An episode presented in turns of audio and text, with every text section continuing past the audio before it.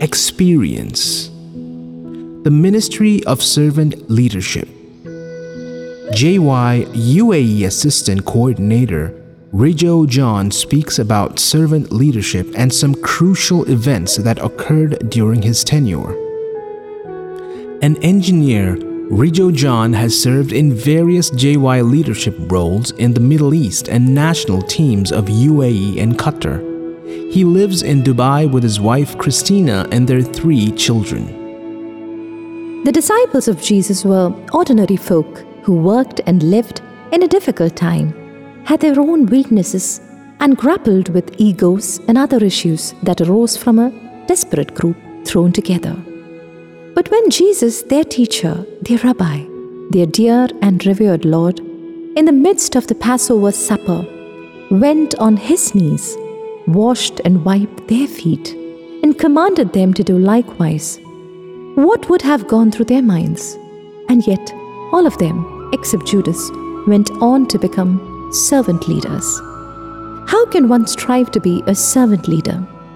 Though a challenging invitation from the Lord, servant leadership has been somehow gracefully embedded in the JY lifestyle from the very beginning. It is radically different from the leadership styles propagated through motivational books and leadership gurus. I have always admired how some of the moment's leaders strive to avoid the limelight and are only revealed at a Thanksgiving speech of a program, or as you realize later on, it was the same jovial person who served your lunch. However, when I was personally called to such a leadership role, I began to realize that I needed the grace of the Lord and the strong intercession support to those around. Looking back, I am grateful for this phase in life because, in order to do all things, the I should decrease and Christ should increase. In order for Philippians 4:13 to be fulfilled in me, I can do all things through Christ who strengthens me. Signs from above. I had just finished a two year term as a Dubai Regional Council Coordinator in 2018 and was looking forward to taking a break from leadership roles for a while. However, I realized God had other plans when I was elected to the National Council on 14th April 2018. I still remember the day quite vividly. Most of us in the elected team had been many years in the movement, and we were wishing for a more youthful team.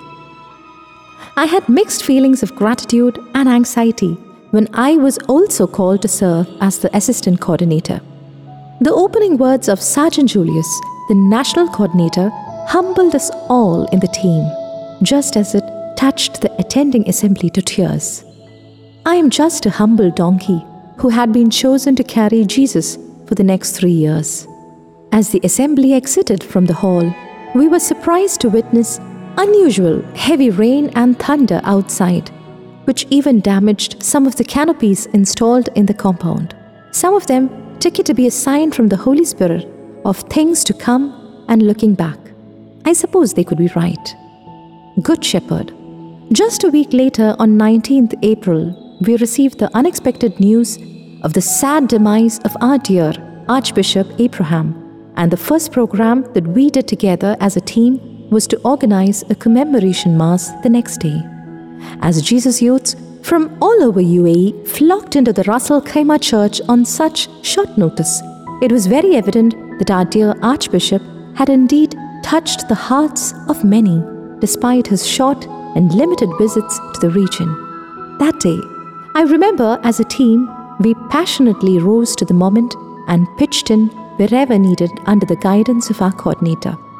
During the homily, Father Verghese Chempoli, OFM CAP, spoke of how inspired he was in meeting an archbishop who enjoyed every moment of his life while always having his eyes focused on the Good Shepherd.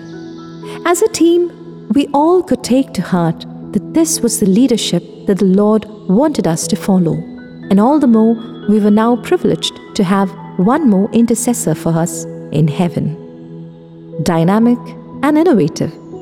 Coming together as a team, we had great dreams and expectations. Usually, there's a training conducted for all the newly elected members for two whole days in one of the church halls. However, this time we thought of a more dynamic and innovative step, and we named the training PR 18 Workshop, short for Post Reconstitution 2018 Workshop. Rather than focusing only on the days of the training, we prepared the teams from the eight regions weeks ahead to take some challenges such as attending Mass together, having a meal together, and just before the training, a treasure hunt with different checkpoints leading to the venue of the training. Along with simple practical tips from the main resource, Dr. Edward Edezhath, the training concluded with great joy and expectations that united us all as one family. Dreams do come true. Even though it took weeks and months to plan the vision and focus for the coming three years, one major task that clearly lay before us was to celebrate the Jubilee year. After 25 years of abundant blessings in this desert country. After consulting a few of the senior leaders, this event was definitely one to be initiated from the heart of every Jesus youth. With this in mind, on the 11th of September 2018, hundreds of Jesus youth were invited to a gathering in Dubai to share their dreams and expectations of the Jubilee. It came as a great surprise that a vast majority shared that their dream was the papal visit of 2019. Though many were skeptical at the very thought of having such an impossible dream on February 3rd, 2019, the Lord was so generous to fulfill this for us. From the inaugural Mass of the Jubilee year on 11th January 2019, the Jesus Youth in UAE was on gear to experience a beautiful journey of faith like never before. Once we reached the summit of the Jubilee year on December 2nd, with a Jubilee conference attended by around 3,000 plus congregation consisting of cardinals, bishops, priests, and Jesuits from different parts of the world. We were all in one heart, boldly witnessing, like the first apostles, with burning hearts and exclaiming, It is true. Without a mask? Ending 2019 on such a high note, we had great expectations for the year 2020. And indeed, we know how it turned out, shattering all our plans and expectations and forcing us to rethink newer platforms and channels. The attendance of prayer groups started to dwindle, and for the first time, even just living the JY lifestyle needed to be in an alternative reality. Sacraments, fellowship, and evangelization were all on the spur, shifted to the social platforms, and soon it was evident what we all really missed, what we had so long taken for granted the blessings of praying, sharing, and celebrating together. Typical sessions of unmasking the true personality, going outdoors, and sharing meals, and the importance of attending Mass in church all needed to be reworked in the new context. But thankfully, once again, as servant leaders, we only need to look up to the great leader, our good shepherd, for the comfort we seek. So, looking back, I stand in awe of the Lord, for he has guided me through green pastures and quiet waters.